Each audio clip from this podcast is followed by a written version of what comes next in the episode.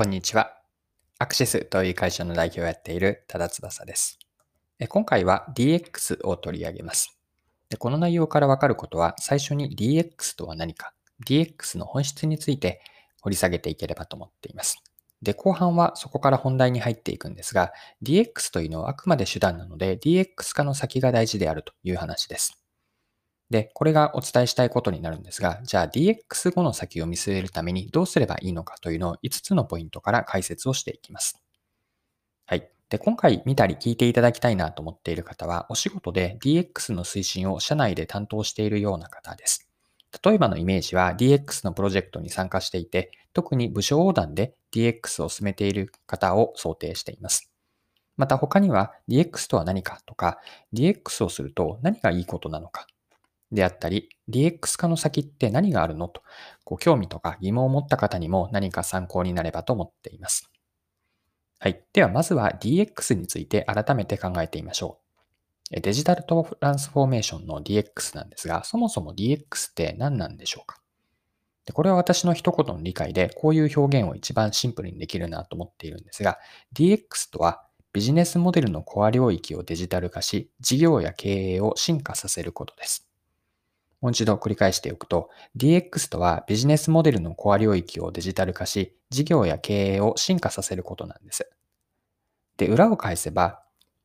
単にアナログだったことをデジタル化したりとか、IT ツールを導入しただけでは DX ではないんですね。まあ、ちゃんと言うと、あくまで DX の初歩であって、一つの部分、一部分に過ぎないわけです。で、DX というのは事業や経営に変革をもたらすものなんです。何かしらの課題があって、DX はその問題解決のための手段なんですね。したがって DX をすること自体を目的にしてしまうような手段の目的化、このようなすり替わりが起こらないことには注意が必要です。はい。では、ここまでの話を前提として、今回のえっと、配信でお伝えしたいメッセージがあって、ま、それが DX の先を見据えようです。DX は手段なので、DX を実現したその先こそが大事なんです。で、DX の先とはイメージで言うと北極星のようなもので、コンパスが常に指し示す先です。では DX の先って何かなんですけれども、これは5つに分類すると整理しやすいです。まあ、つまり DX によって次の5つをどう進化させるかという考え方です。はい。DX の先着眼点とも言えますが5つあって、1つ目が顧客理解。二つ目が機械発見。三つ目がソリューション実現です。四つ目が収益化。そして五つ目が収益、あ、ごめんなさい。社内、社内プロセスの効率化です。で以上の顧客理解、機械発見、ソリューション実現、収益化、社内プロセス効率化。この順番にそれぞれ DX によって何をその先として見据えていくかというのを順番に見ていきましょう。はい。一つ目の DX の先というのは、より深い顧客理解です。デジタル化をすることによって今までよりもさらにお客さんのことを理解できるようになるんです。で例えば、お客さんの情報、顧客情報、データを一元的に社内で整備して部署横断で使えるようにします。というのは、これまでというのは部署ごとに顧客情報が管理されていて、データフォーマットもバラバラだったので、顧客情報の全社的な活用の足かせになっていたわけです。でこれを問題だと捉えてデジタル化することによって、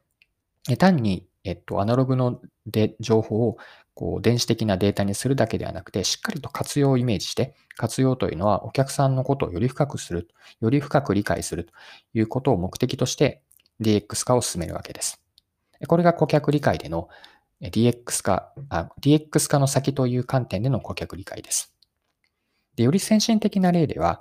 例えば Amazon Go ってありますよね。Amazon Go のようなフロントの店員をなくした無人店舗なんです。お客さんの買い物中の行動データを収集することによって来店客をより理解するんです。具体的には、例えば店内でどういう順番で買い物をしたかという、こう店内動線というんですが、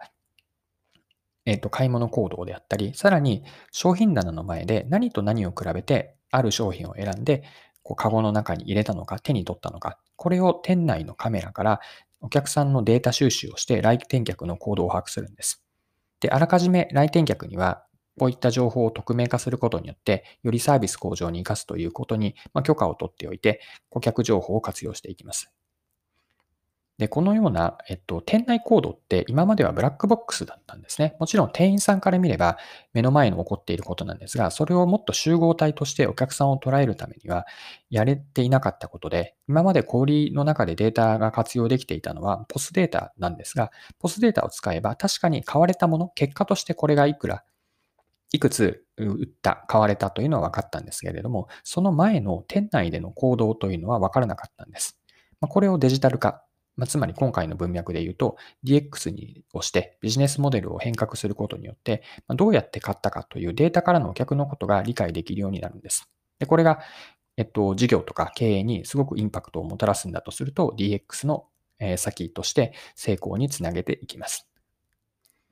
はい。二つ目の着眼点が機械発見です。デジタル化によって今までわからなかったお客の潜在的な不満とか不便に感じていること、ニーズを見つけていきます。で先ほどの店内の顧客データの例を続けると、例えば店内を歩いた距離別に顧客グループに分けて、特に距離が長い人の買い物行動の特徴を分析します。で、何度も店内を行ったり来たりする人は、それだけ手間とか負担感が大きいはずなので、そこに改善の余地を見出すんです。まつまり、店内での買い物体験をより良くさせる機械発見につなげるんです。はい。三つ目の着眼点ですね。DX 化の先というのがソリューション実現です。で、ここまで一つ目と二つ目で見てきた DX 化による顧客理解と機械発見から解決方法を作っていきます。で、同じ例を続けると、新規での来店客ですね。ここには全く新しい新規の客や、トータルでの来店回数が少ない人も含むんですけれども、まあ、そう人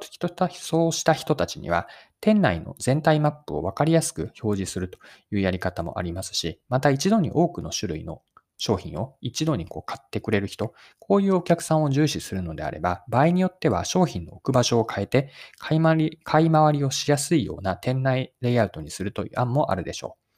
う。ま例えば、そうですね、商品カテゴリーごとに、えっと、商品を配置するのではなくて、よくドラッグストアでやっているような、例えば夏バテ対策コーナーとか、花粉症対策、えっと、インフルエンザ対策のコーナーってこうあり目立つところにありますよね。ああいうコーナーを作るイメージで、より多くの人が買って、一度にそこで買い回りがしやすいような商品棚の設計、店内のレイアウト設計にしていきます。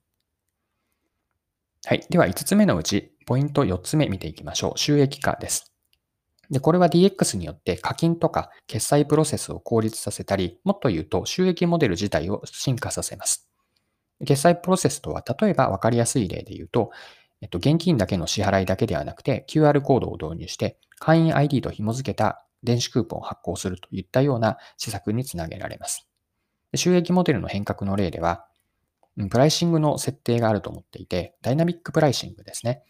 お客ごととか、あるいは同じお客さんでも時間帯とか曜日ごとに価格を自動的に変えるような、えっと、ダイナミックプライシングの導入です。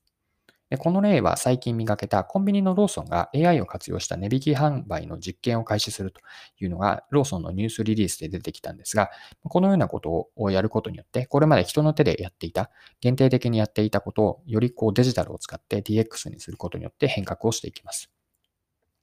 で、えっと、ビジネスというよりももう少し社会的全体ですでに実現できているこの価格設定に関しては、ETC を使った高速料金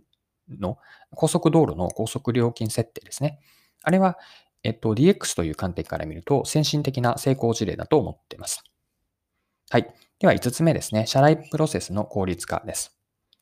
デジタル化することによって社内プロセス、例えば申請の手続きとか経費や予算の管理を楽にしていきます。で、ここで大事なのは効率化そのものではなくて、ここでもその効率化の先を見据えることなんですね。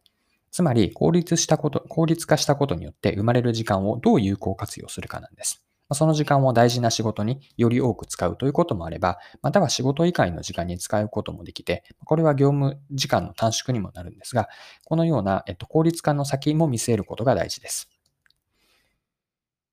えそろそろクロージングです。え今回は DX についてだったんですが、DX 後の先を見据えるために先を見据えようという話で、そのポイントを5つご紹介しました。まあ、最後に内容を簡単に振り返っておきましょう。DX とは何かなんですけれども、DX とはビジネスモデルのコア領域をデジタル化し、事業や経営を進化させることです。まあ、何かしらの課題があって、あくまで DX というのは問題解決の手段です。で、大事なメッセージとしてここでお伝えしたかったのが DX の先を見据えようで、まあ、それは5つの観点から見ていくといいという話でした。で、5つ簡単に言っておくと、顧客理解、2つ目が機械発見、3つ目がソリューション実現です。4つ目が収益化、そして5つ目が社内プロセス効率化でした。はい。今回も貴重なお時間を使って最後までお付き合いいただきありがとうございました。この配信のコンセプトは10分で見分けるビジネスセンスです。